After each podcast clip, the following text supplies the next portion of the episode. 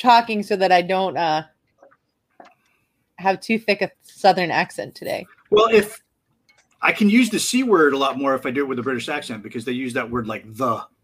No, We're live. no. And that is probably not the that. word we want to lose. Not even the see the. And so, so what is your British accent, Ranger Nick? Oh well, I mean, I guess I could do multiple ones. Depends on which Doctor Who season I'm watching. Whatever. Not bad. So, uh, the rumor has it that R. Max Tillsley, Robert, that Aussie guy, is actually not really from Australia because Australia is a myth. The flat earthers tell us that it is a um, government conspiracy to hide the flat Earth. So he actually lives on an it's the aircraft land where carrier? Everything kills you.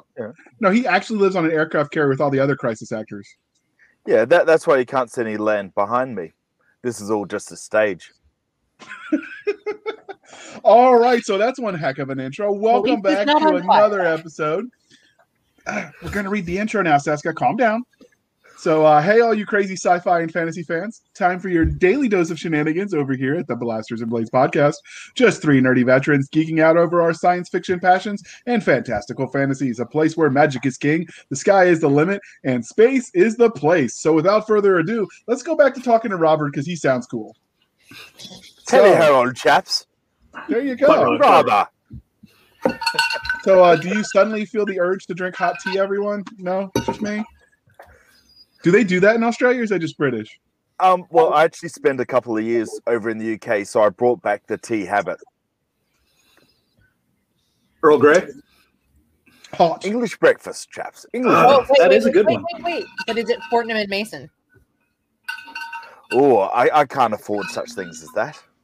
Well, Fortnum and Mason used to be very hard in the states to get a hold of because they got a little upset when people in Boston tossed it into a harbor. Well, well, you the know, insurance would have been do. terrible. Well, that's what happens when you raise the tax two percent on a breakfast beverage that isn't coffee. We would have shot sooner if it had been the coffee. But so, Robert, why don't you uh, introduce yourself to the audience? We've we've talked a little bit about. Obviously, you're from Australia, the land that may or may not exist. Well, uh, yeah, Everything it- wants to kill us. everything exists somewhere, doesn't it? The multiverse is real, so let's rock that. That's what we say. Uh, yeah, so I'm from Australia. I'm an author who's uh, I've sort of mainly focused on what I call upper middle grade. So that's like uh, kids 10 years and up and adults who think that they're kids 10 years and up. Oh, so Nick's maturity level. Rock. Yeah, He's not denying it. Let's move on. So, I, it's got pictures in it. I'm I'm sold. I say I have two cats and two kids. Um, as to which cause more trouble, well, you know, it depends on the day. Debatable. I got three kids and two dogs. It's a mixed bag. all right. So, you also write a little bit of sci-fi sometimes when you want to be a grown-up. Ooh. What a horrible. Yes, yes. I have, I have an adult science fiction as well, uh, The Last Cruise Ship. And uh, occasionally I, I force myself to actually write short stories which aren't short, but they're meant to be short. So do we call them short? If they identify as short. They identify. So, all I'm right. the size So, of a hobbit, so it doesn't really matter. I know. It's cute. I need somewhere to rest my coffee when we hang out. Just don't do it on my head. I I mean, I'll I'll hit a lady. I thought you were just going to so- say it was a bit too round. that's you. Got to put So them the on these broad part- shoulders. the second part of the introduction, dear listeners, we talk about how we first met them. So, since I happen to know, well, you know what? I don't know, but I actually first met Robert through the uh, s- listeners of the Dead Robot Society podcast uh, and their Facebook group where we talked about writings and stuff. Uh, and then we joined the same writing group, and we've been talking for a few moons. That's So, why our voices sound really rough. Yeah, because he's put up with me, and it's just driving him slowly insane. I understand that. How many years are you in on this? Ouch! I'm wounded. You wounded me. Oh, I Sensei. know JR for six months. I want to strangle him. I mean, it's it's a proven fact. I'm the reason he drinks. Me? So, so what we're saying is COVID's kept you alive because no one can get near you. That's right. Assassins aren't cheap. Correlation. Especially all the face masks out there. They monitor the dark web too much these days, so it, it protects me. so, uh, Doc, how did you first find out about Robert? You got a cool story? You is it's it's kind of a song we've sung before. It's hey, sounds good. There's this really cool person. You should check them out. I bet Nick could come up with a better story than that. What she said. Well, oh, well, you did tell me that I can't move to Australia because it would be too difficult to schedule on a Oh, come on, like anybody that like does writing that doesn't involve pictures with it, I'm like a complete noob to it. You know, so I get like my book collection has grown exponentially since I you brought me onto this So from like what one to five? monstrosity. Huh? One to five? Yeah, you you talk a lot of smack. I want, I'll show you a picture of my bookshelf. Yeah, you don't So- want to look at the pictures at in the least books six that he's reading. yeah, he, he's reading the articles, I swear. No, they stopped putting nudies in there. So like, why? I don't even read the articles anymore. It's like, come on, that the nudies just brought me toilet the paper now. articles. Once upon Yeah, a time, we had a, a podcast co-host who would like make up funny, ridiculously absurd stories about it, and I was hoping you could carry the torch, but Doc was Well, like, you "Nope, gotta let gotta me let know them burn out." pre-show so I have a little bit of time to prep. I can make up some stuff, but not on the fly. I mean, I'm not a writer. All right. So whoever has the next most important question, I have my mouse over the kick button. Let's do this. All right, let's talk religion. Star Wars, Star Trek, or Firefly? Now, you see, last time I, I think I, I copped out and said Doctor Who. Um, but what I want to do this time is like some evil, evil, what I call Chimera, and you might call like Chimera, depending on how you pronounce it. I want the budget of Star Wars, the longevity of Star Trek, and Firefly's heart. Yes, Oh I God. like that. So now that you have That's beautiful. ordered up the unicorn of TV shows, I think we should just talk about Babylon episodes. 5. I'm surprised we don't Oh. get hate mail about not putting Battlestar Galactica in that question. B- I mean, we Babylon could always 5 is- change the question, but it's just the triumvirate was three. and Battlestar Galactica makes it four. BSG is amazing. I've got to go with BSG over over Battlestar Galactica. I love the sets. I love the actors in Battlestar Galactica. I felt the story sort Wait, of wait, lost its way. which Battlestar Galactica, though? Uh, the the modern, um, the old Okay. movie style thing. I remember and sort of loved. And I actually have a, I think a book that was a novelization um, of it, which was sort of cool. It, it's oddly kiddie, um, from what I remember. Uh, this is you know, thirty years ago, so. Um, but yeah, it was, it was sort of cool. But yeah, no, um, Babylon Five, ongoing plots, you know, serious politics, really dodgy, really dodgy CGI, but yeah, it was still cool. I agree. And because we're polytheistic, I think I said that right. I don't know. I've had a few cocktails before the show. Game of Thrones, Lord of the Rings, or Say Harry- it. Say it. What, what sorry, was that Harry- What was that last one? You are a wizard, Harry. the Potter verse. Come on, it's Star Wars with crappy lightsabers. I've said this. I don't know. Um, I think I think Harry Potter manages even more wish fulfillment than um, than Star Wars does. Well, Um, it and- and that's saying something. its Fans as much. Obviously, you haven't seen my living room, sir. Um, he plays with dolls. I, I, I'm going to steal a little bit of, of what I action did last figures. time. Um, Game of Thrones is really cool because of the actual feeling of risk, because there was character risk. Um, because he I think that her. was cool. Exactly. But no, so having a bit of that's cool. And the world building though in Lord of the Rings, I think, beats Game of Thrones to me, hands down, on that front. Um, and like the part of me really does like the little bit of wish fulfillment, in Harry Potter. I just, you know, it's a oh, you're a wizard, Harry. And look, you know, the 12 year old in, in me can't help but enjoy that. So, um, I, I think if you threw in a, a bit of the Game of Thrones darkness, get the depth of Lord of the Rings, and you know just that wow factor from that little bit of Harry Potter, to me that would be like the ultimate fantasy. That would be cool. I'm on that, board that with would be. I just actually realized something. It, that question is a very British question. Or Game of Thrones was essentially based off War of the Roses. Tolkien was written by a British guy. Uh, well, Tolkien was a British guy, so Lord of the Rings was British. So is Harry Potter.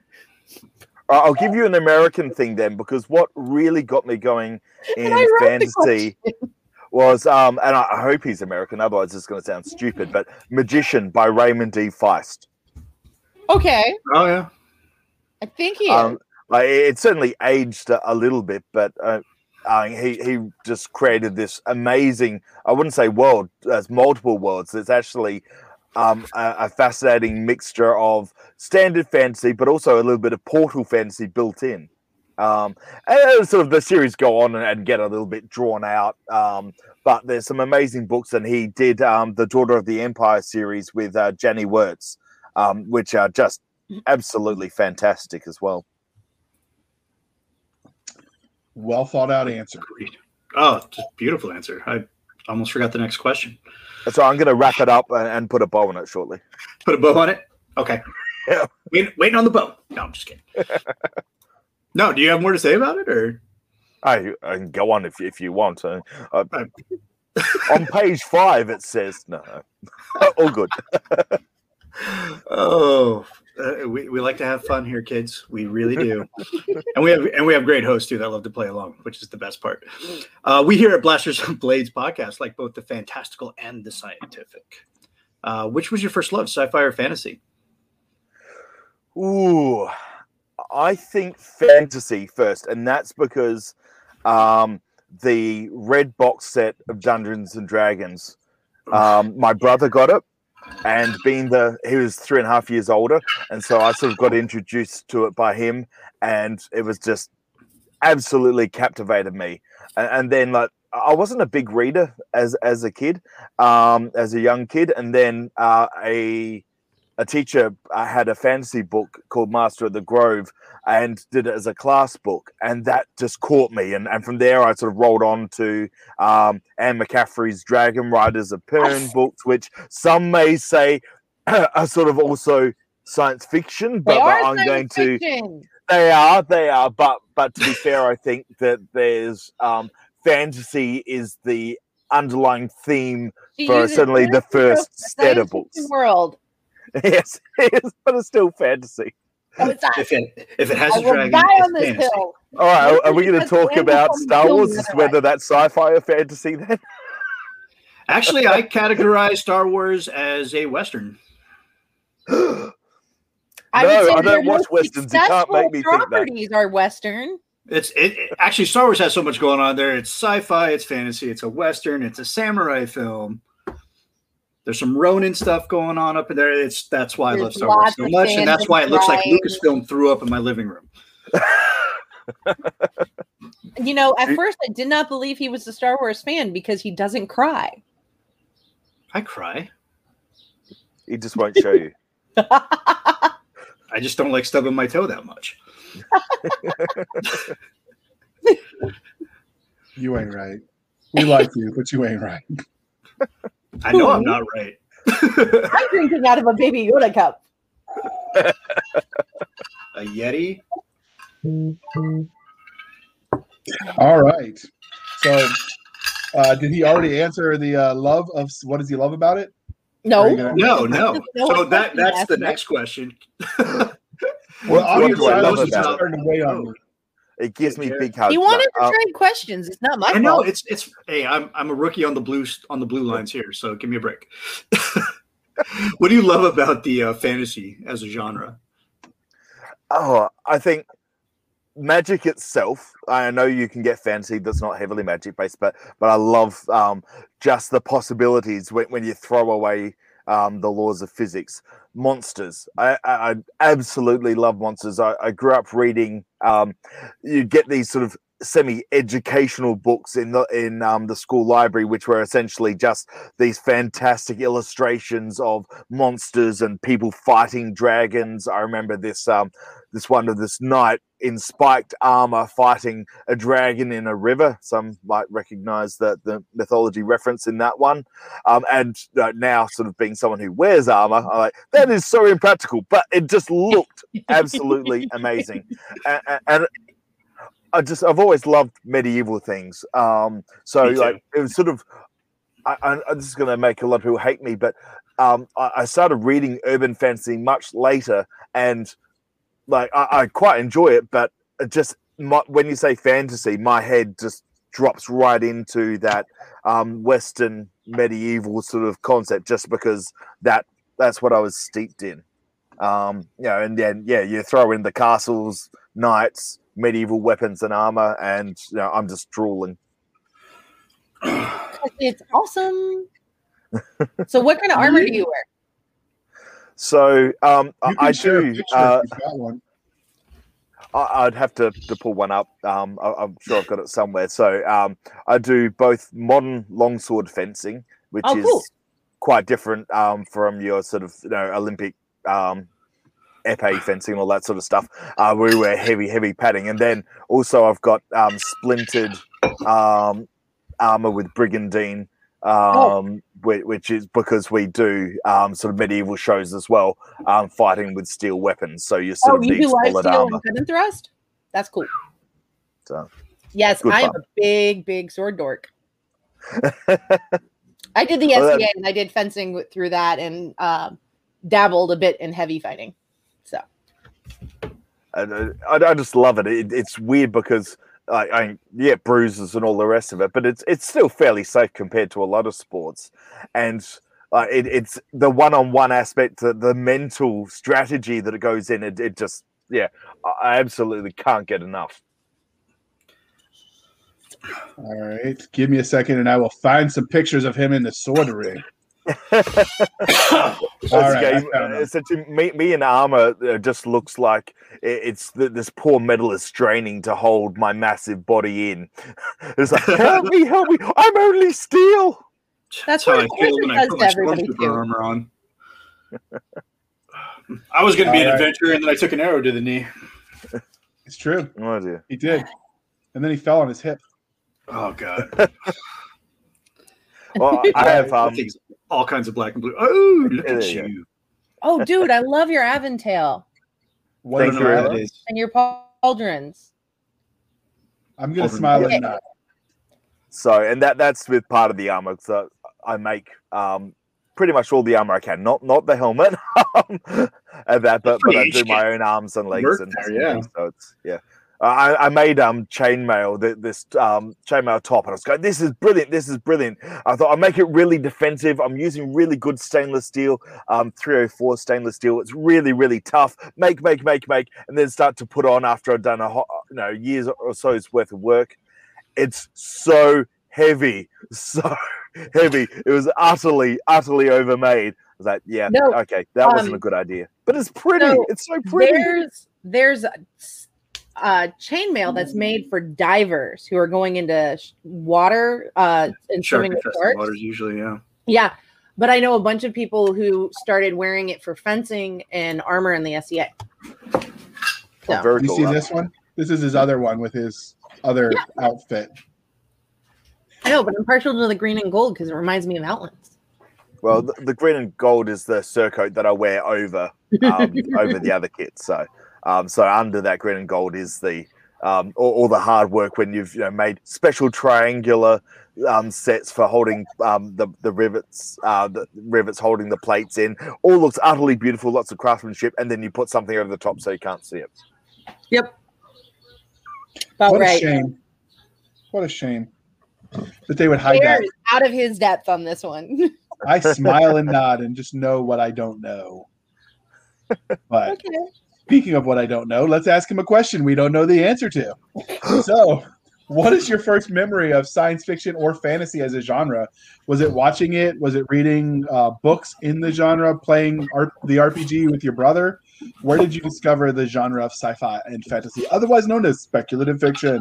it really was i think in in d&d um the after the red box set um a friend of the family gave us the advanced d&d players um, monster manual and dungeon master's guide um know, they're old and battered and we you know we had never seen advanced dungeons and dragons before and just the monster manual going through and seeing all these creatures uh, which are you know, uh, let's be honest, are sort of like dodgy rip-offs mostly of mythology and other weird stuff. But it was just absolutely enthralling.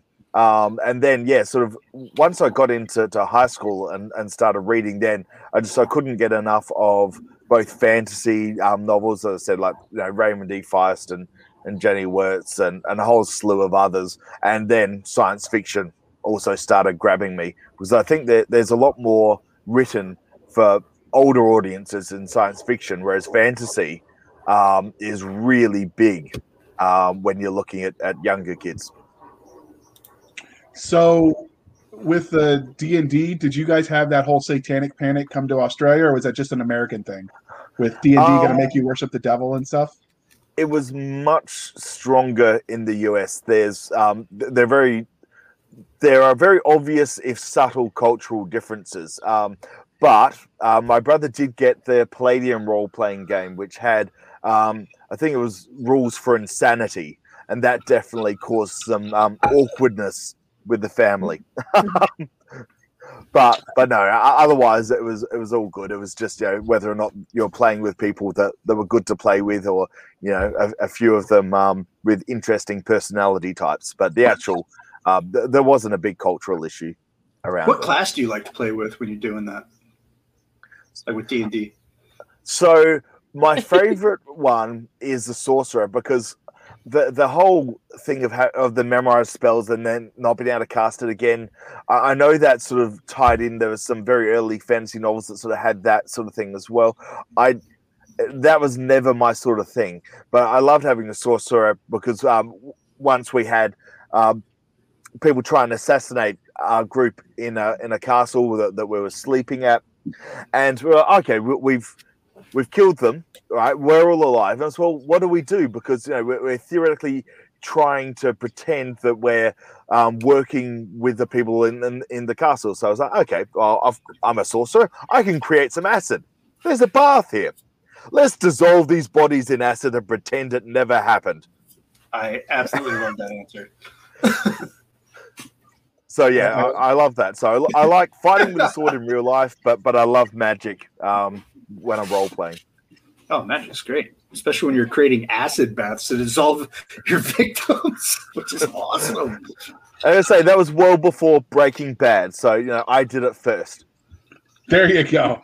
So, how did your love He of licked the it. It's his. That's how this works. No taking Don't back. lick the acids. You're talking to the analytical chemist. She's going to be like, "Oh, getting all twitchy about about chemicals now." You know, just because we were talking about it at work today. So we Tyler, The how can hypotheticals must be so weird at your job. what dissolves a body faster? All right. So, how did your love of speculative fiction as a wide genre transition into your writing stories in it? I think it, it's so fundamental because you come across, you know, I a- as a lover of reading it to begin with and role playing, and then you know movies um, begin to sort of sit there and filter into the back of your brain, um, and, and you know giving you really strong visual references. And so I think over time, what sort of really happened is um, I- I've been steeped in that medieval side of fantasy, and so that that sort of comes in um, with a love. But then um, I just often there'll be something where I'll go, oh yeah, I've always loved this idea, but then I just start to think, but what if it was a little bit different? How would I do that? And that sort of um, having sort of learned a little bit about some of the earlier English history um, when you go pre-medieval, um, that tends to sort of play in a little bit um, into there. And I, I come from an IT background as well, so when I'm doing science fiction, um, sort of all, the things that I've seen in science fiction, um, you know, or, or read, and I'm sitting going, no, no, that, that wouldn't work. It can't be like that. Um, it tends to fit in then because I like to um, to twist it into my own internal logic and then throw that out into my writing. And I'm sure someone else will read my stuff and go, no, no, it couldn't possibly work that way. But that's that's like the circle of creativity, isn't it? I will give that answer an A. I agree. So, Um, many authors let their own real real life experiences influence the stories they tell. So, were there any specific formidable moments that uh, really shaped you as a storyteller? Was it when the drop bear almost ate your face, or did your you know baby get eaten by a dingo, or like lay it oh, on? The, the, there's definitely been been a few things. Um, I um, was living by myself before I turned 16, and so I have um, like authority and structures and things like that um, within my my characters. I suppose that has to play out in that I don't love that that control and structure there, and yet the same token. Um, at that age, I was sort of saved in a way by there being a bureaucracy that that that um, that gave me a chance to continue schooling and all the rest of that. So I think w- within my within my storytelling, th- th- there's both this railing about against structure, but also seeking to improve it in a way. Um, so that there's this conflict that that goes through um, in my head that that that's definitely there. Um, but also like as a kid, I think you know those moments dealing with you know like bullies and um, you know, or just weirdos on the street. Uh, it sort of it created within me a, a very sort of defensive mindset sometimes, and, and also that desire to, to to help people. So I had you know friends that were picked on and things like that, and it sort of helped that. I, I certainly had bullies too, but I wasn't a small kid. Um, and I, I, think I found that this uh, you know weird savior complex within me, and I think that sort of sometimes t- uh, goes through um, within some of my characters. Uh, often uh, they don't realize that they want to do that, but as you sort of you know bash off all the, the rough edges um, by putting them through utter misery. Um, that desire to, to sort of save people, to, to save the world, or whatever, sort of ends up coming through, and I'm sure that that comes from from my upbringing. Um, I know. Cancer probably gave me that. You know, you might as well do things now um, don't put things off. So that that's why actually just manages to to get me writing when I don't feel like it. Um, and you, you know, you, you, can't do anything if you're not actually writing. Do you think um, that's why you gravitate towards the kids' books right now?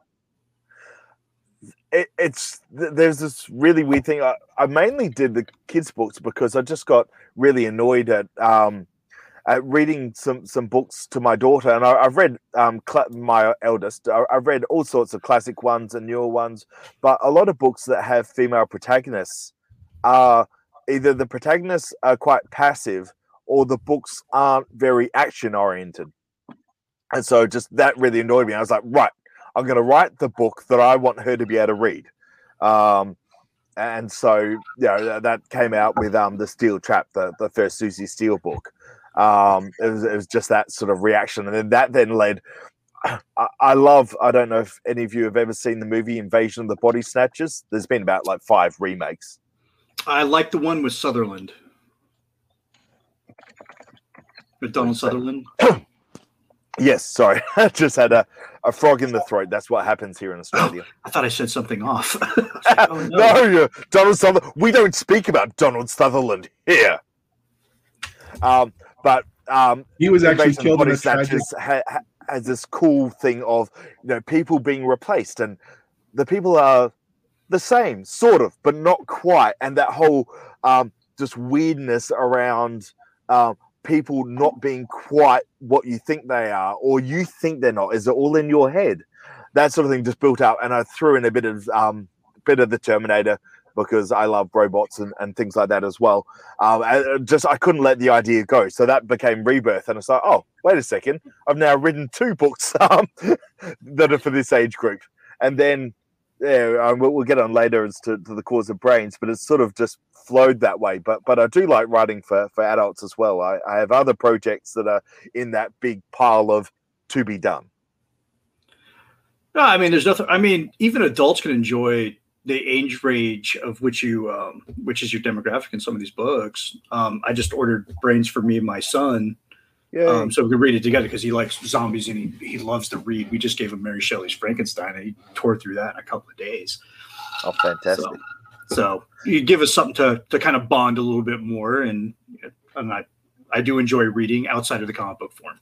So yeah, well, it is like there's odd thing like a well-written middle grade. It's a bit like a, um, a lot of uh, um, quite old adults read YA, but you also have it with middle grade where if it's a good story, it's it, it becomes like just a nice, easy, fun read.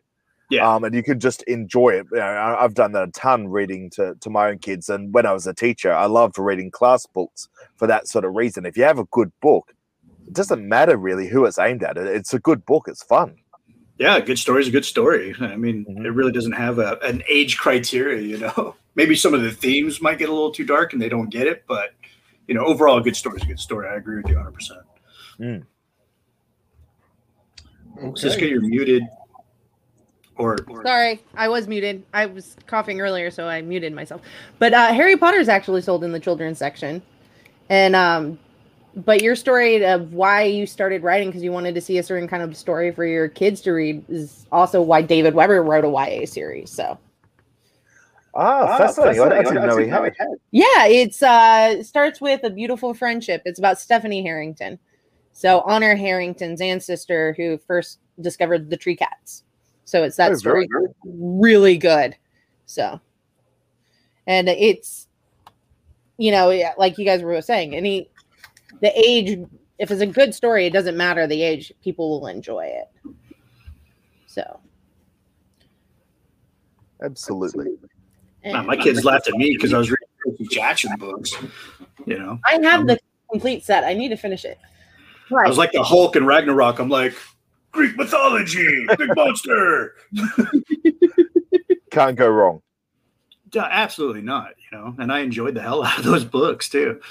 Mm-mm. Very good. Okay. Well, this is where we will. Well, it's actually your question, but we will awkwardly pause where he can say something super Australian for our listeners. G'day, mate. How's it going? Just throw another shrimp on the barbie. Ah, One way to fill an awkward pause, and now we will get the hate mail from Australia. that's not how we talk, you wanker. Well, Oh, Okay, I could you guys try a South African accent. No, So- I I have to work on my Australian one. to transition away from uh writing uh what let's talk about things from your fan the fan angle have you had any really cool fan art or somebody cosplay one of your characters yet I ha- have um, received fan art from um, from a kid that, and, and it just it, was really cute. It's really cute. Um, it may not be up on on the wall of a, of an art gallery, but but it was absolutely beautiful. But most of my characters actually just wear ordinary clothing. So uh, my daughter once went dressed up as Susie Steele, and that's a that's a private school um, character. So in um, a, a red jacket uniform and all that sort of thing, and then um, uh, I'll, I'll call it a wand. They're, they're not a wand in the stories, but but a wand as well to to go alongside. So that that was cute. That's awesome i'm glad she's supportive um has anyone asked you for your autograph in public away from a book signing or convention I think how would you put it? Away from any sort of event, I'm about as anonymous as you know that old bubble gum you get that's really ground into the sidewalk and is that sort of oh murky grey you're brown. He's rolling incognito, and I dig that. that So that's why a lot of people write and like, so we can be quasi famous but yet anonymous at the same time because nobody knows what we look like. We're not actors. So, We're fun creative. fact: when when he was actually at one of those sword events, they weren't actually trying to stab him; they just wanted him to sign their sword. So that counts. And then he gave him cold hard steel through the forehead. Bang. Oh, No, No, when- when when we've succeeded in doing that, that's when it goes wrong. You know, when, when the person's dropped down and you're, oh, okay, this doesn't look right. You open up the, the helmet and the blood's pouring out, and you're like, oops. oops. did i do that sorry. I wonder what that conversation with the ER doc is going to look like. Like, tell me again how this happened. Sword, you say? A couple of years ago, we had a guy um, who, who got done just as the went sword went through the eye slit and went just above his eyebrow. Um, and so, yes, he turned up, had to go to the emergency room. Um, Just and, stitches, I yes, hope. turned up in his armor because we had to get him there right away. Did the doctor say, "Doth thou even lift, bro"? I know But, JR doesn't. My understanding is, that- is they loved it. the emergency room loved it. Outstanding. That's well, I mean, if you can make them happy, what else can you ask for, right, Doc? I would have said, "Hey, I, there was this bright blue portal-looking thing. I, I stepped through it. I'm bleeding. Help me." Yeah, Yeah. you don't want to go to the psych ward, dude. The, the Yeah, but if you're dose is dressed, yeah, but if you're dressed in armor, you might as well have some fun with it, even in the midst of an emergency. All I'm saying is the psych ward had Never- good cookies. never- I mean, what? Never pass over a good opportunity for a good joke. Just you know, in the um in the movies, like anytime there's an injured person, they're always like sitting there with scissors cutting away the clothes.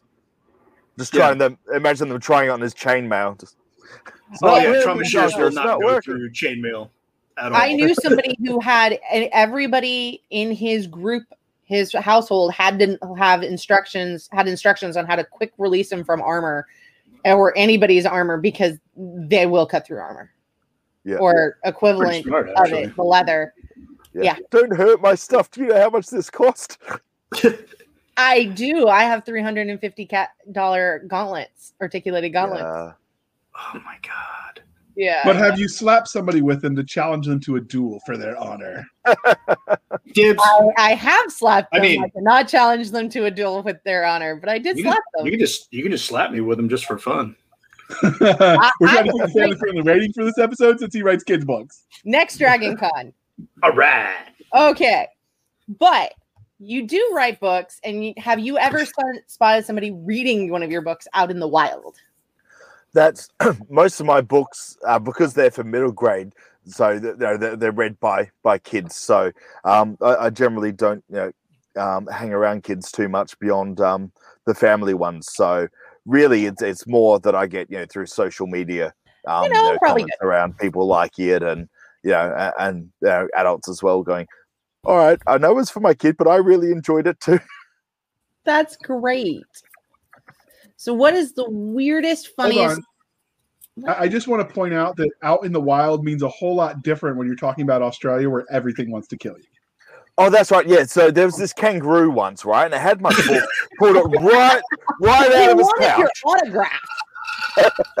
I, I just the, the my favorite part of like the Australian like animal life is the huntsman spider because they just like turn up everywhere apparently and just They're- like make themselves at home and they're apparently pretty gentle I guess I don't know The- the- They're sort of util. You know how um, we domesticated cats ish, right? So they're there in your house, you know, and they, they take your stuff and they let you live there. Um, huntsmen's are sort of like that in that um, they can get quite big and that usually they'll just skid away from you. But what they do is eat little bugs and things. So they're sort of like, you know, rats eating mice around your home. Mhm. But, yeah, you don't want one crawling across you. It's not a pleasant experience. no so, no it, so do they're, they're big meat laws apply? gigantic scary kaiju looking things so but I do I I like my bucket list item is to go to Australia I want to see a huntsman spider I want to you know dive the Great Barrier Reef I, I just I've read so much about Australia growing up because it's just it's pretty much it's like European Texas is what I used to call it. Terra Yeah. incognita. The- it's the like okay cool yeah land. but we're gonna do our own thing and we're just gonna be some just We just need to have a dude. picture of Nick with European Texas on it.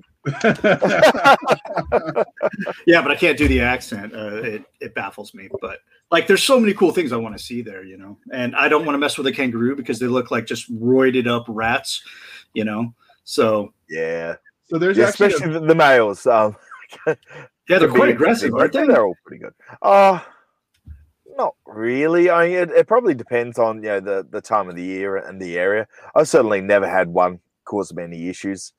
Uh, Just I as a go, general you, rule, you- I you have you have the grass and leaves. I'll eat the meat, and they're all happy with that.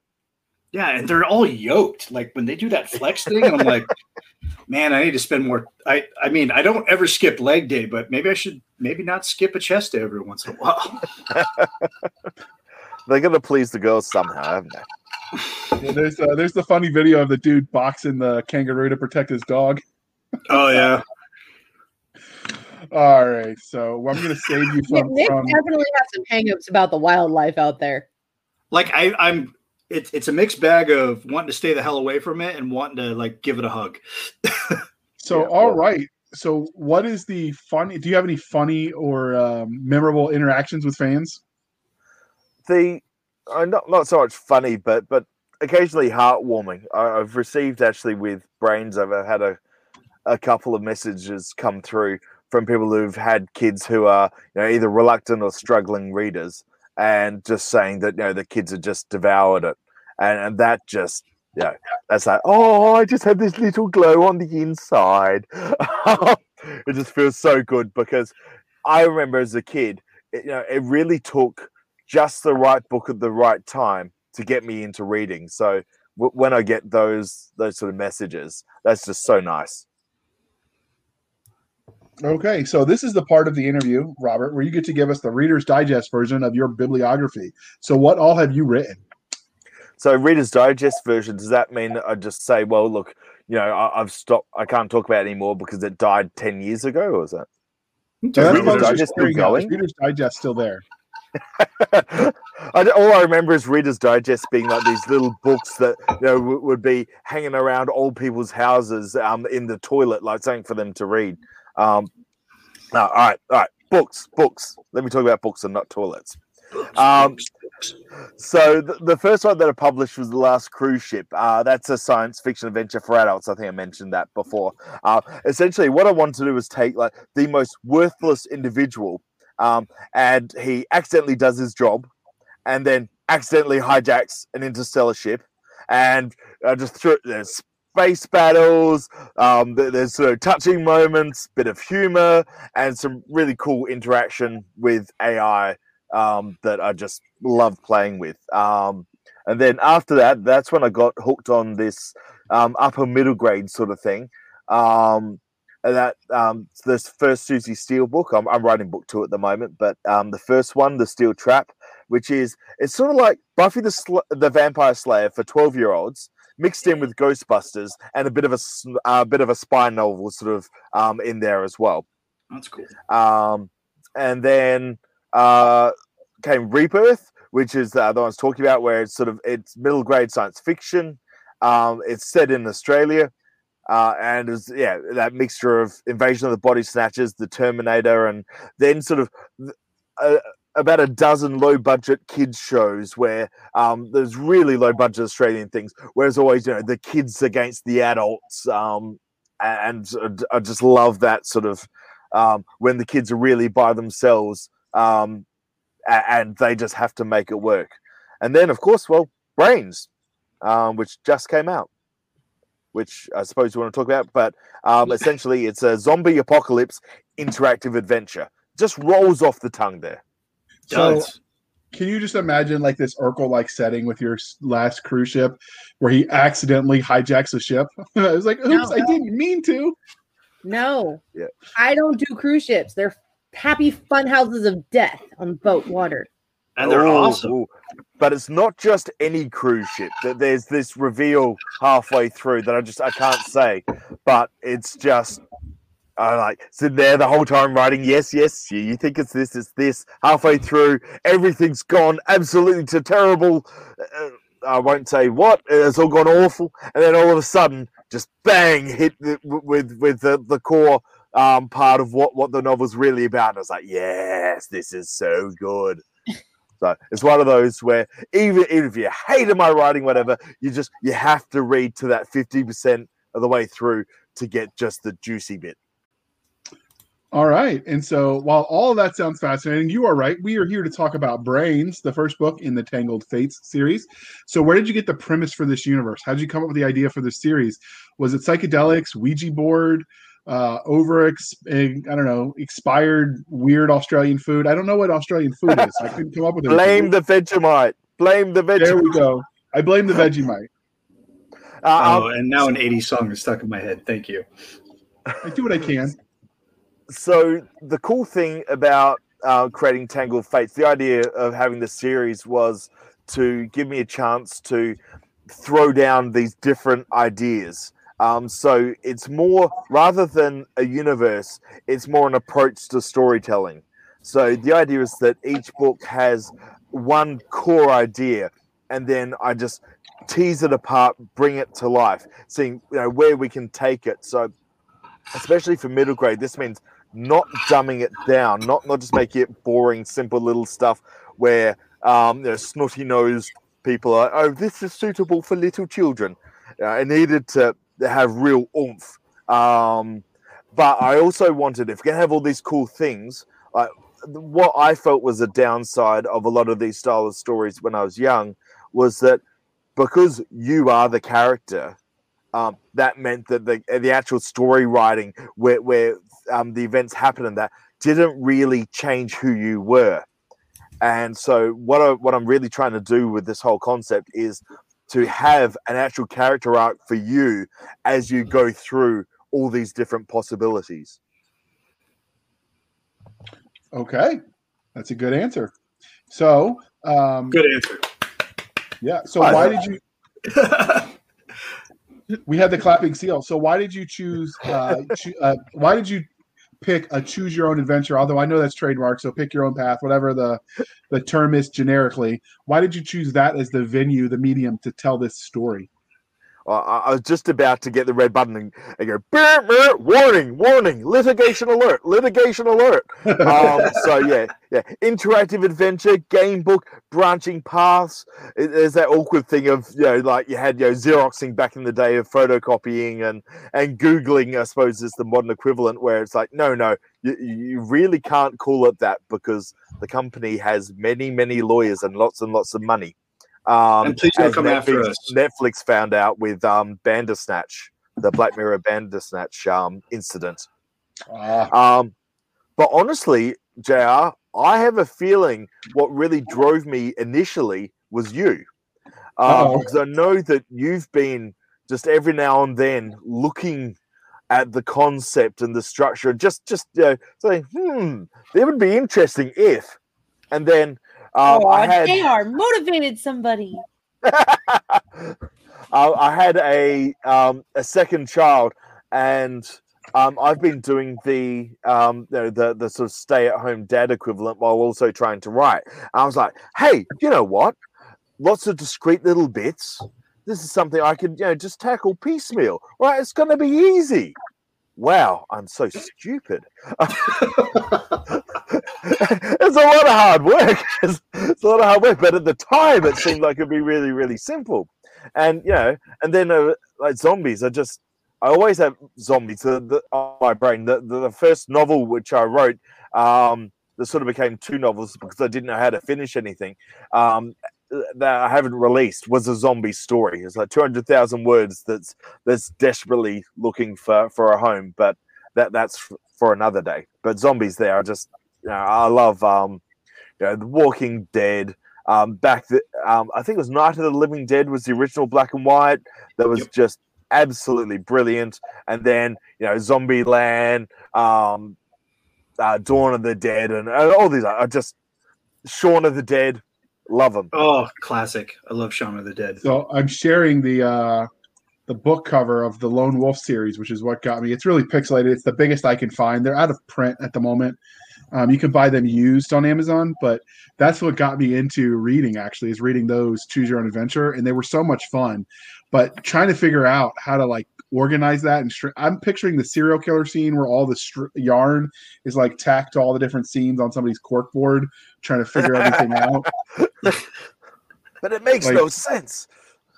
And I, I've actually I know a lady that wrote them um, for more mature audiences because she was at the 20 books conference I went to in 2018, and she was like, "Yeah, they're half the time you'll finish, and then you'll realize you've got two or three threads left open, so you have to go scramble and link everything back." And I'm like, if someone could just write a plug and play, like insert the storyline and it all, you know, like formula computer program, I'd totally try some. But I I didn't take that approach. I sort of by doing a lot of the structural work to begin with, um, I didn't have missing endings. I did modify um, as I went through because you know occasionally you find bits or you're like, I've got to do this, I've got to try this because this would be so cool. Um, but I had so much of the structure developed um, before I started the actual writing of, of the different scenes or segments or whatever you want to call them.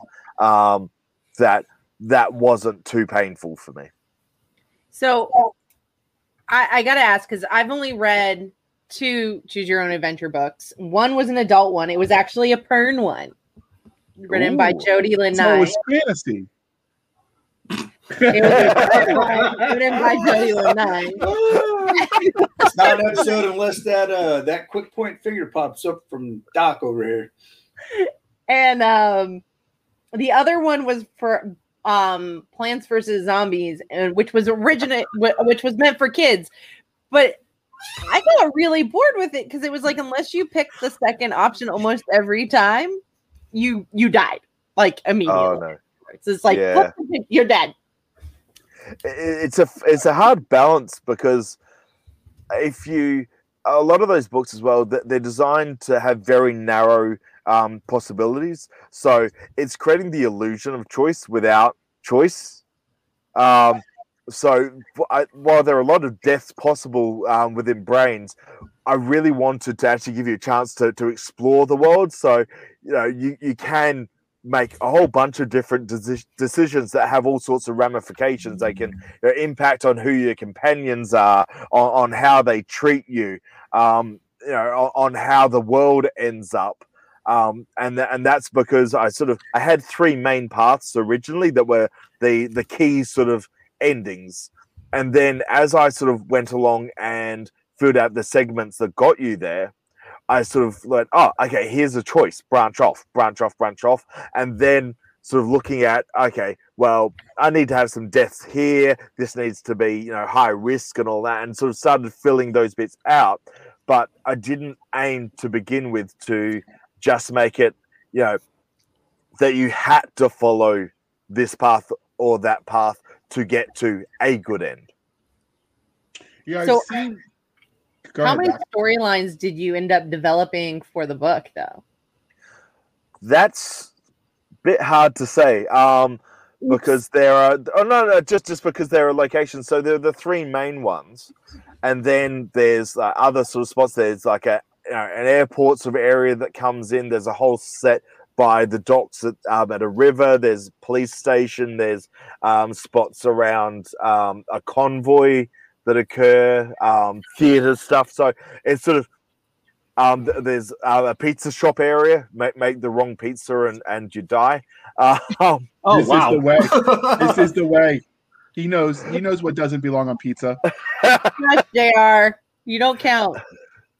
No spoilers there. Uh, Pineapples. yeah, Oh, so- you- so- Pineapples is awesome on pizza. only with the- olives and jalapenos. I, I do love pineapple on pizza myself. Um, Oh, yeah, Where's the outnumbered, kick button? dude. I've got to find that. but uh, yeah, so sort of aside from those three main paths, but then it's funny, some of the sub paths really became their own adventures too.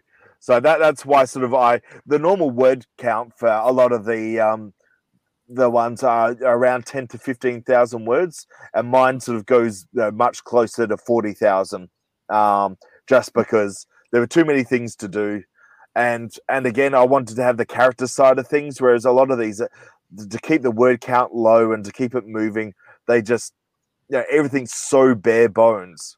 Um, but yes, I'm an idiot. I made myself much more work. Well, I think the reason they keep it bare bones is the joy of the choose your own adventure is it's you because you're making the stories story choices, right? So by leaving some of those details out, just like why the Master Chief always keeps his helmet on, because it could be you under there, right? You can visualize There yourself. is never you underneath there. I mean, if they had a like, if they had like a short, fat uh, maternity version, sure, it could be me. so The that- that's- reservist. Yes, there you go. yeah, that was his choose your own adventure. so I've actually seen I, when we were doing some of the research in our writing group for this. There's actually some romances where it's like the standard love triangle. Only you get to pick. Like you know, does she go with Bob or Jim or? I thought that's what or fan fiction was for. Well, apparently now it's for choose your own. Excuse me, pick your own path. Thank you for not suing us. But Um, yeah, so so yeah, in, in these game books, you, you you do yeah, they're quite. Um, I'm pretty sure there's a Jane Austen one um, as well. But um, one of the things that I did was to make sure that uh, the uh, the character's gender never matters in there as well. So I wanted you know girls to be able to read this, boys to be able to read it. I had to sort of set the age range a bit because that's you know, the starting scenario is just different if you're you know a tiny kid, an older kid, teenager, or an adult. So beyond that, I try and go as light-handed as possible with those sort of details, just to give you that chance to to sort of lose yourself in it. Okay. Uh, whoever's got the blue questions. Oh, you know who it is? Cue that artwork, brother. All right, I'm I'm on that. All I'm right. tracking like a VCR. oh, that, What? that is a horrible analogy. Tra- tracking like a javelin probably would have been better. Oh my god. It's not JR, wire guided. trying to be Well, And it's not white 1980s would be too technology. culturally insensitive. Okay, You're culturally insensitive. Shut up. Put up the art. it's I up. love you. Before we dig in, let's let's take a look here because I uh that's a beautiful cover.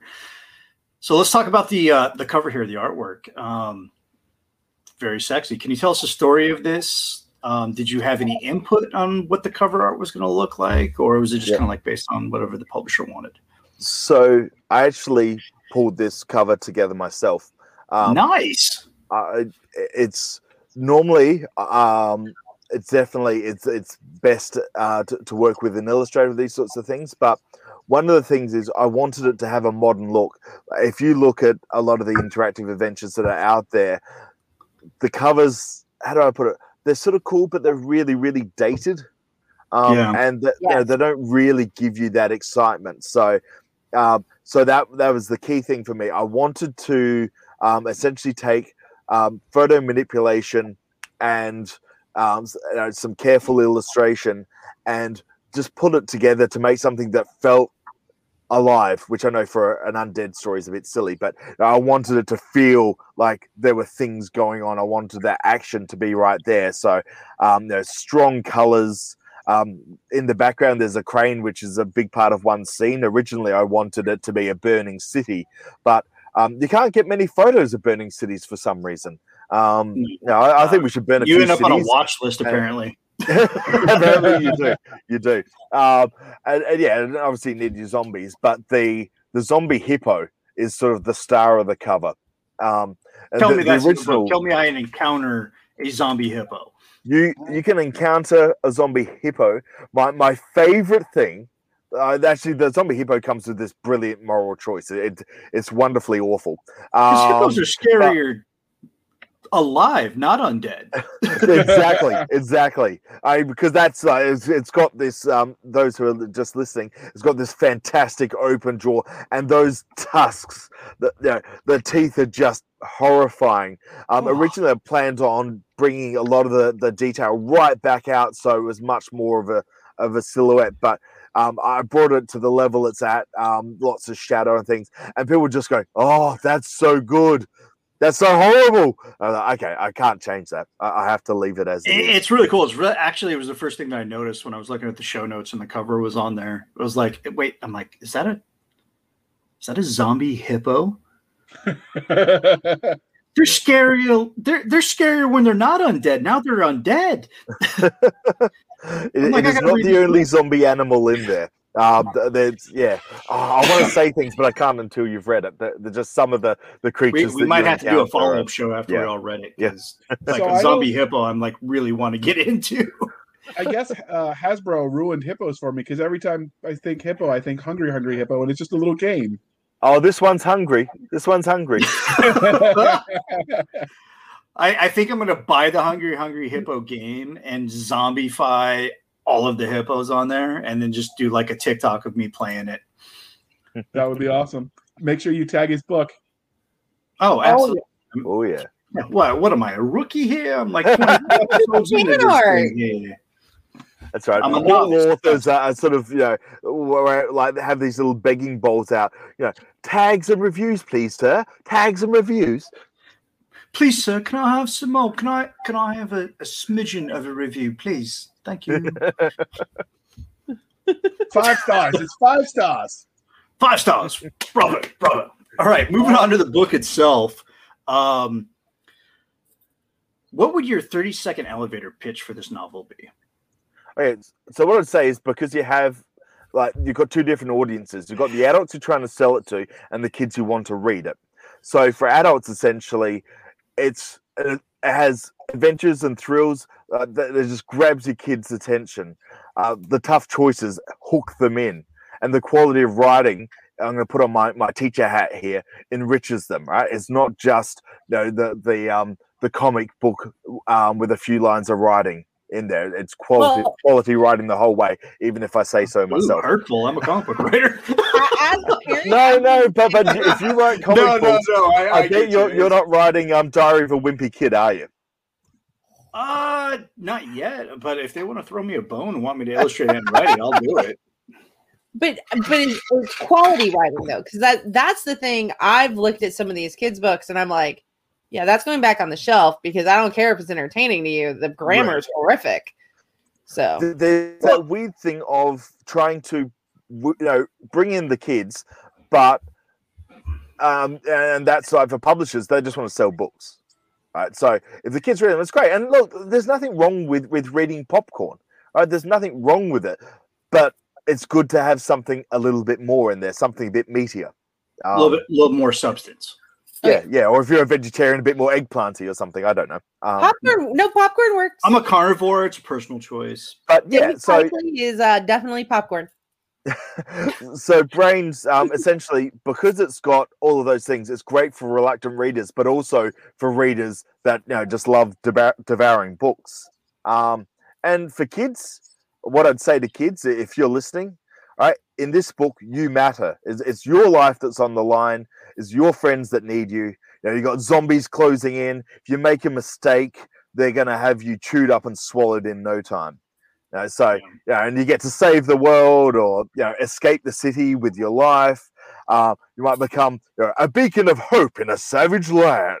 Um, uh, and and you, know, movie it doesn't theater matter, you can be a hero, a heroine, but you know, when you read this, you better get yourself ready. That's Uh, really the cool. dead are coming. Oh, they're and eat your not all human. And eat your vegetables and eat your veggies, kids. or drink your Ovaltine. I don't know. Drink your Ovaltine. A crummy commercial? Son of a gun. All right. The next question is yours, Ranger Nick. Uh, of course it is. Quite right. Quite right. All right. But what makes your what? I'm trying to find a way to phrase this here. Tick tock, tick tock, and I've got it. Bingo. what makes your series special? What makes it unique? Oh, obviously because I wrote it. Okay. Good answer. I, I, He is so modest. Everyone says so. I too As- am incredibly humble. If you don't, I have a zombie hippo. I'm going to set on you. Now, um, really, it, it's I want a pet zombie hippo. I'm not even gonna lie. it, it- it's about the breadth of the scenarios. Uh, it, it's um, you know, it, it all logically flows. So um, when you're going from you know one part of the adventure and then you go through another way, you still feel like you're in the same world, even if you're going through a different set of events. Um, and I, I think that's that's often quite lost. And because it is, it's not just trying to funnel you down one path. You really just get that feeling that you know that you're rewinding life and trying again when you go through a different approach um and you know they can be so dramatically different it just gives you that chance to explore it um yeah i certainly make it hard for you though well, I mean, what's life without challenges, right? Even in exactly in reading, you know, and that's one of the things I love about the um, what since I can't say the phrase, what do we call it? Interactive readership. interactive adventure slash game book slash you know, whatever you Those can are one of the coolest things because I. I think it takes a lot more planning and to to do that as opposed to a regular novel where the course is just laid out for you and you're just kind of like along for the ride instead of being in the ride and being an active participant in it. Tho- Those are one of the things that I love most. And unfortunately, they don't make enough adult interactive novels like that. Hmm. What would you say that Zombie Brains hits on trope wise?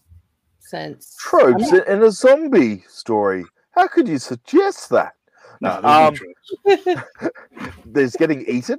Uh, th- there's a shopping center in some of it. Um, but yeah, I, I didn't want the you know the tropes to sort of drag me down a, a dark alleyway and, and eat me up. So um, you know, so you've got yeah the zombie hippo, um, but the, the crane walk, which which is not a zombie trope, but um, is I suppose very much a movie trope. Um, the oh, what else is there?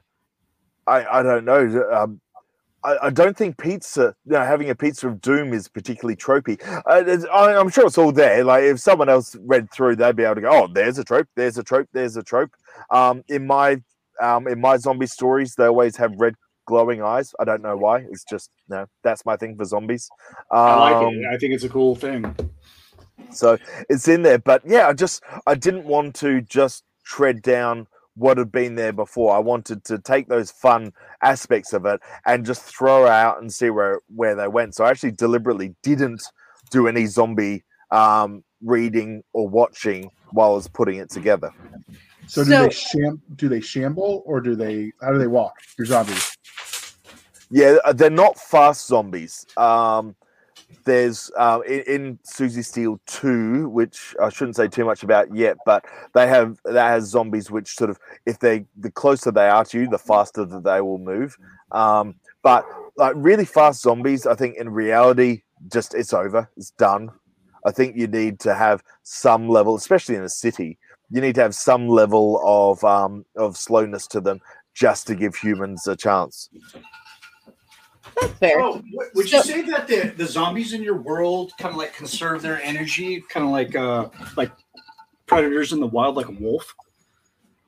that that's it's an interesting thing because I when when I was thinking about zombies, it's like okay, at a certain point, are you sort of looking at an internal logic as to, to how they function, or is it essentially are they powered by magic?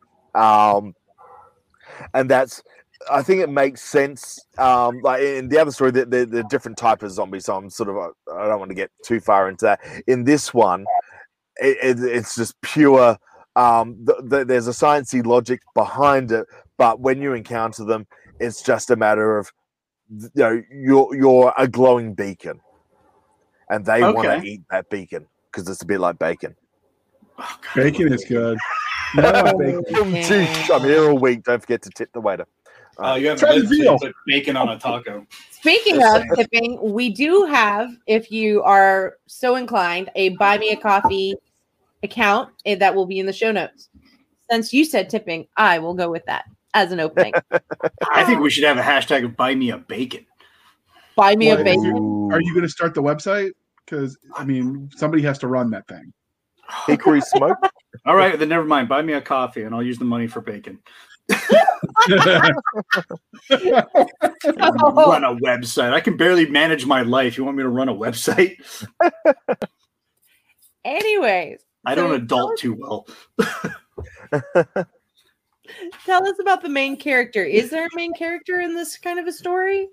Well, that that's sort of what we were talking about before. Um, in a way, in that the main character is you. So I Okay. try and keep as hands Love off when I'm the as main character. possible. And then so hopefully you're pulling yourself back in as as a kid but th- there are sort of certain features that had to be there so i had um, you are a new kid um, at a school and you've sort of got a couple of almost friends you know but you haven't yet really sort of um, created those relationships yet um, and depending on on what you do then you can end up with entirely different people it Oh, all wow. just comes down to the decisions that that you make Like you'd end up in different groups, like different survivor groups. yeah yes Oh wow, that's really cool. So, do you have any main characters that are particularly cool that you want to talk about, or not main characters, right? Secondary Yeah. characters. Sorry. like the Characters that are awesome that you want to talk about. I, I- have one kid called Teo who, who just makes the worst jokes all the way through. So if you're going on any of the paths with him, you just get all my bad jokes. Um, like there, there's, I'll give you what one. So you, you get eaten by a zombie at a certain point when he can't help you, and he says, "I'm sorry, it's too late." I just, I, I, I, it's popped in my head, and I just couldn't stop myself. Um, so that's in there. But I have, um, there's a, a police are officer awesome. character called called Robinson, um, who you can encounter in, in two different areas and get sort of different results coming through.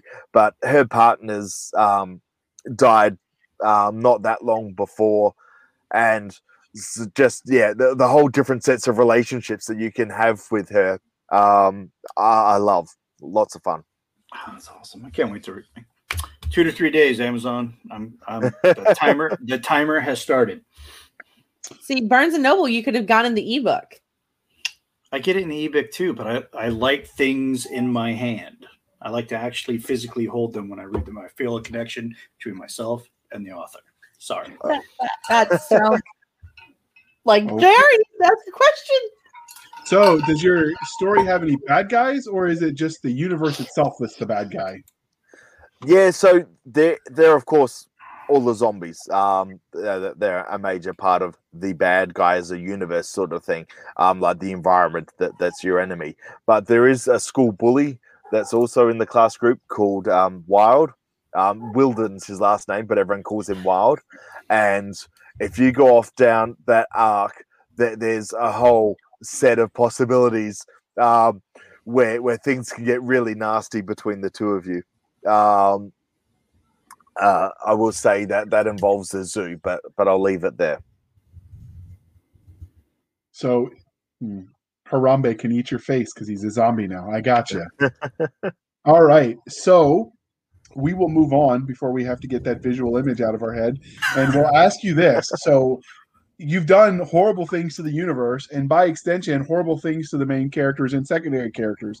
So, if they ever met you in a dark alley, exactly how screwed would you be? Well, it's pretty obvious. They're all going to be zombies, so I'm dead. I'm eaten. It's done. All right. Well, then, if you're become a zombie as a newly minted zombie, who's the first person you're going to eat?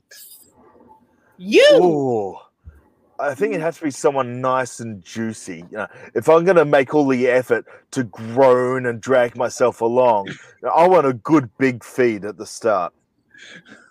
All right. I mean, I guess I offer myself as tribute, but whatever. He, he says, "Run, Tubby, run!" All right. Okay, never mind then. It's not going to be me. I'm I'm only tubby from like here to like the waist, and uh, I look like a gorilla.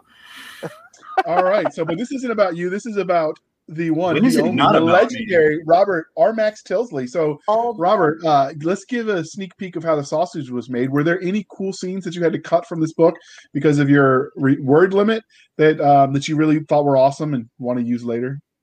Oh, so the um the classic, yes, my my fifteen thousand that became almost forty thousand. Yeah, um, probably the biggest area um i- is an airport. Um, there's so much I wanted to do in the airport, but it was just it was going to become you know another ten thousand words or so worth of choices. So I really had to to pare that back to to where I wanted it to be. So, given the the way you wanted to make this even more immersive with uh, with the size, etc., do you ever foresee yourself going back and doing a choose your own adventure for adults? You mean create your own path? Yes. Choose your own. we get sued, man. We're, we're not making enough monetarily. you need to beat that out now. Um, uh, um, for adults, it really all of this just it comes down to the the classic market forces. I've got so many things that I'd like to do. It's going to come down to what sells, and then if if if um if this takes off and they're going, oh, I, I want this, but can you do one that's you know um, even more horrific or, or that covers this or that? You know, absolutely. But but I need to to know. I need the reviews. I need the sales. You know, uh, the, the sad fact of reality is that that you know that drives what's possible.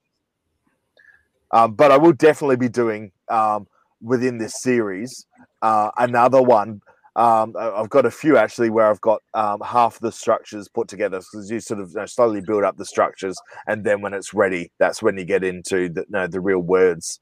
Um, but there's one that's technology based. There's another classic monster one that's going on as well. It's just yeah, oh, so many projects. Which do you do first? That's awesome. And then soon Nick is going to try to convince you to write a comic book with him. It happens. Well, they, I, I I grew up on like Asterix. Uh, do you get over the Asterix and Obelix? I don't know if that's a thing that you guys see much of No, um, over there. it, I think it was originally Spanish, um, but it's it's set um, around Roman times, around you know, France slash Gaul. Um, and there's this tiny little village that's resisting the entirety of the Roman army because it has um, a magic potion that gives them incredible strength. Um, and and it's Oh, it's yeah. filled with word plays, and so this is like I, when I'm dissing certain books, I'm not dissing the the medium. It's that you know sometimes publishers just seem to churn out stuff without a lot of thought. Um, but that's a the- good these are- thing. I mean, if I- brilliant. If I can convince you to write a comic book with me, I am the publisher, and I really just let anything fly. So if I'm like, oh, that sounds low really cool. Let's do that. Like, you sure? It's going to be like a 66 page graphic novel. I'm like, that's awesome. Let's do this. Hit the green light, bang! If it weren't Yeah, for low I'm like- standards, you'd have no standards at all. Hey, you lower your standards, you raise your average. Okay. That's not how that works. That's exactly how it works. I love letting science. artists fully explore their creative space. That's how I roll, and I and I've gotten some success out of it. Not a whole lot, but you know, I take the wins where I can. Absolutely. right. what can you tell us about uh, the universe? In many series, the uh, the world where the story is told is is just as much as a character as the protagonist, which is the reader in in this series. So why don't you give us a hint of what we can expect from this expansive world you've created? So the weird thing about this, I think, does go into that because each time it's its own scenario. Um, I definitely um, uh, uh, there, there might be you know hints and connections between things when it makes sense.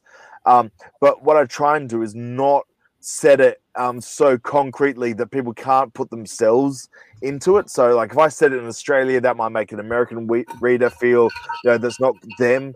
Um, and same if I said it in the UK or, or, all those sort of things. So it's really all about um, creating that same feeling, which is that you know that there are high stakes, that it, that it, it feels really deep. Um, no, and and that you know that there are no no guardrails. So that, that's sort of really about the universe. The actual individual scenarios will change all of the window dressing um, for sure, but no, but the feel should be there. Right. Uh, it, a term I, I like to use when, you know, to describe everything that you've just just talked about is an, us world. So Yeah. there's like there there's no delineation between different regions or cultural norms or anything like that. It's like anybody can pick it up and just feel like they're they're part of the story. Yeah. Uh, that was really cool. I like it. I like it too. I can't wait to read this book. I, I really can't. Um, two to three days never felt so long. Uh, Who is the blue questions? Because that's next. You know it's dude. I was. Why do you got to do that? Why you got to Make embarrass it me? feel on blue like that? now. Yeah, I should feel blue. Jr. If I ever meet you in person, oh boy, I will just protect myself with my blue cord of life. just curl up in a ball like a bear. Brains is clearly part of his series. Um, I know because it says so on Amazon, which I just ordered the book. Shameless plug, and you're welcome for my money. Uh, it's probably from what you described. I, I feel it's going to be an amazing read. Um, Look, in in Australian dollars, like one book sale is like five billion dollars. I, I, I can own entire states now. Are you kidding me? Oh my god! Yeah, Only a the, little bit. the the money in Australia is probably worth more than the American dollar right now. Uh, okay, so um, there's currently one book out in the series. So is their story done? Will there be more from the characters? Where do you see this going? What's next? Yeah, so there's definitely. I, I think I, I mentioned it before that there's a little bit of a um, that that it will be their own things. I do have ones in development. The one I'm sort of really thinking about right now um, is technology based, um, and all I'll say is that there's a pair of movies. Certainly, the first one was was all through my my childhood, um, and that was Tron. Mm, A- and that's that's all I'm saying. I cannot say anymore. Good movie choices. I love. We're glad to see Australia had good picks for you. Yeah, the kangaroos had to uh, bring them over from the ships and and all, They're, but, they're but we ju- did get they're an few island. movies. They're not in the dark ages, man. I mean, it was a penal colony, all right? I, I don't know. That's why I said European Texas. uh, all right, save me from myself and ask the next question. The That next question is yours, dude. No, the next question is green. I I'm know it's green. one I said who- what I I'm- said, Jr. So, every literary universe has its own rules that are consistent science, technology, magic. I don't know what's fueling and making your zombies zombies. Um, but what should we expect in the way of tech slash magic from your book series? greatly varying depending on um, the, the the core scenario. Um, so when when there's um, when there's uh, say virtual reality, whi- which I, don't know if that will be in anything, but but if so, um, that will become you know a key part of all of the story.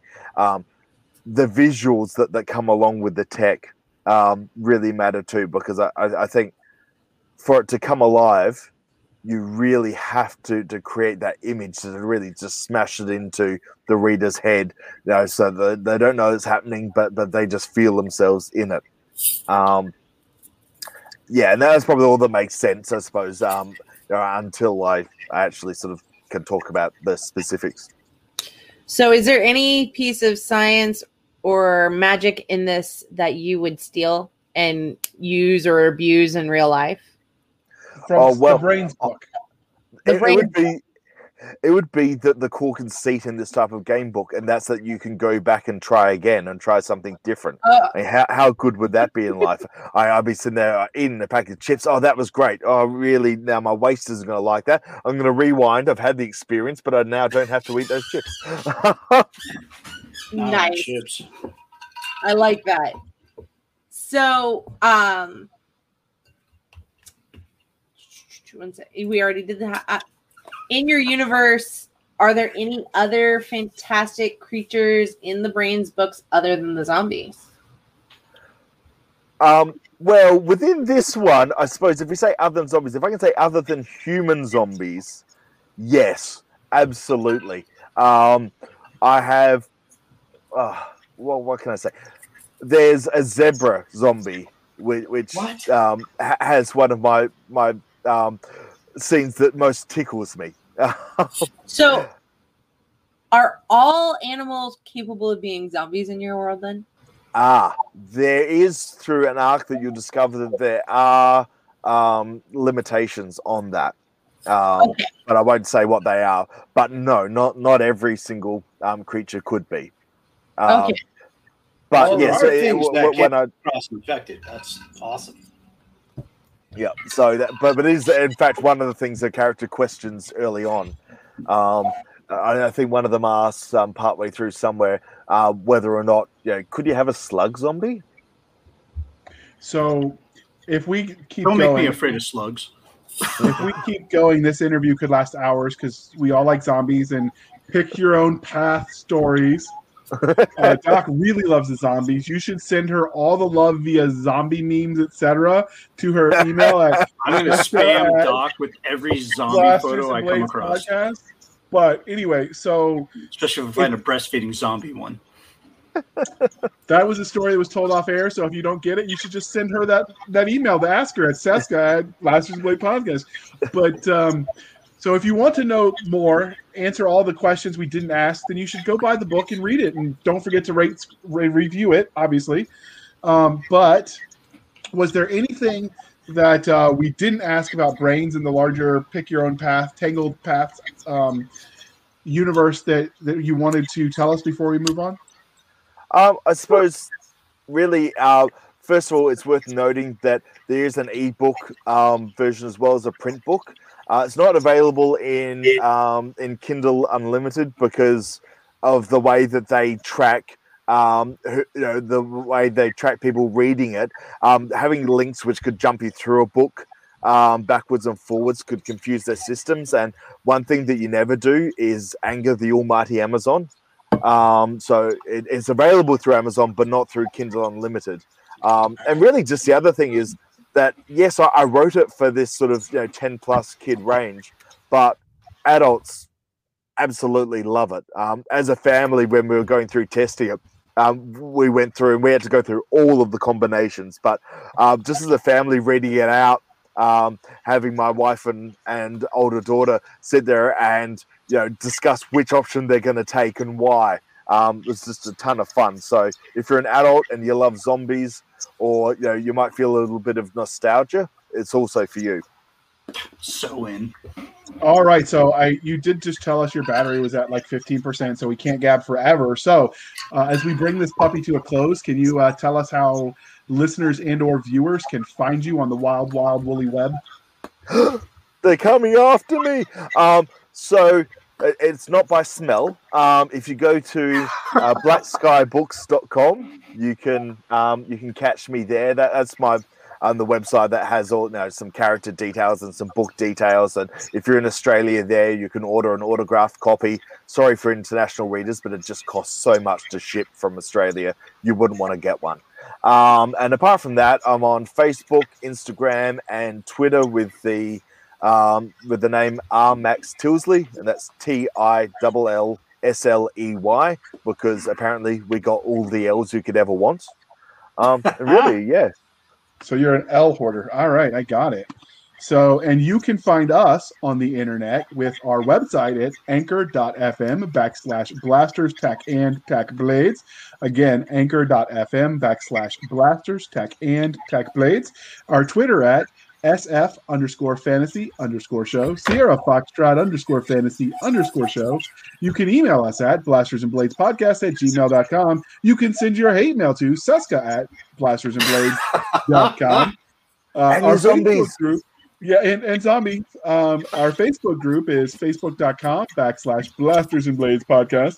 You can support the show at buy me a coffee backslash author J.R. Handley and be sure to put in the comment section that it is for the podcast. And you can also support us over there at anchor.fm. And all of these links will be in the glorious show notes that you should check out. Uh, and now, Doc, it's time for you to bring us home. Thank you for spending your precious time with us. For Nick Garber, the confused J.R. Handley, I'm Cisca, and this was the Blasters and Blade podcast. We'll be back next week at the same time where we'll indulge our love of nerd culture, cheesy jokes, fandom, and seeing if JR can finally tell the difference between sci-fi and fantasy. And and my sobriety. Ooh, nobody can tell the difference. All right. That's the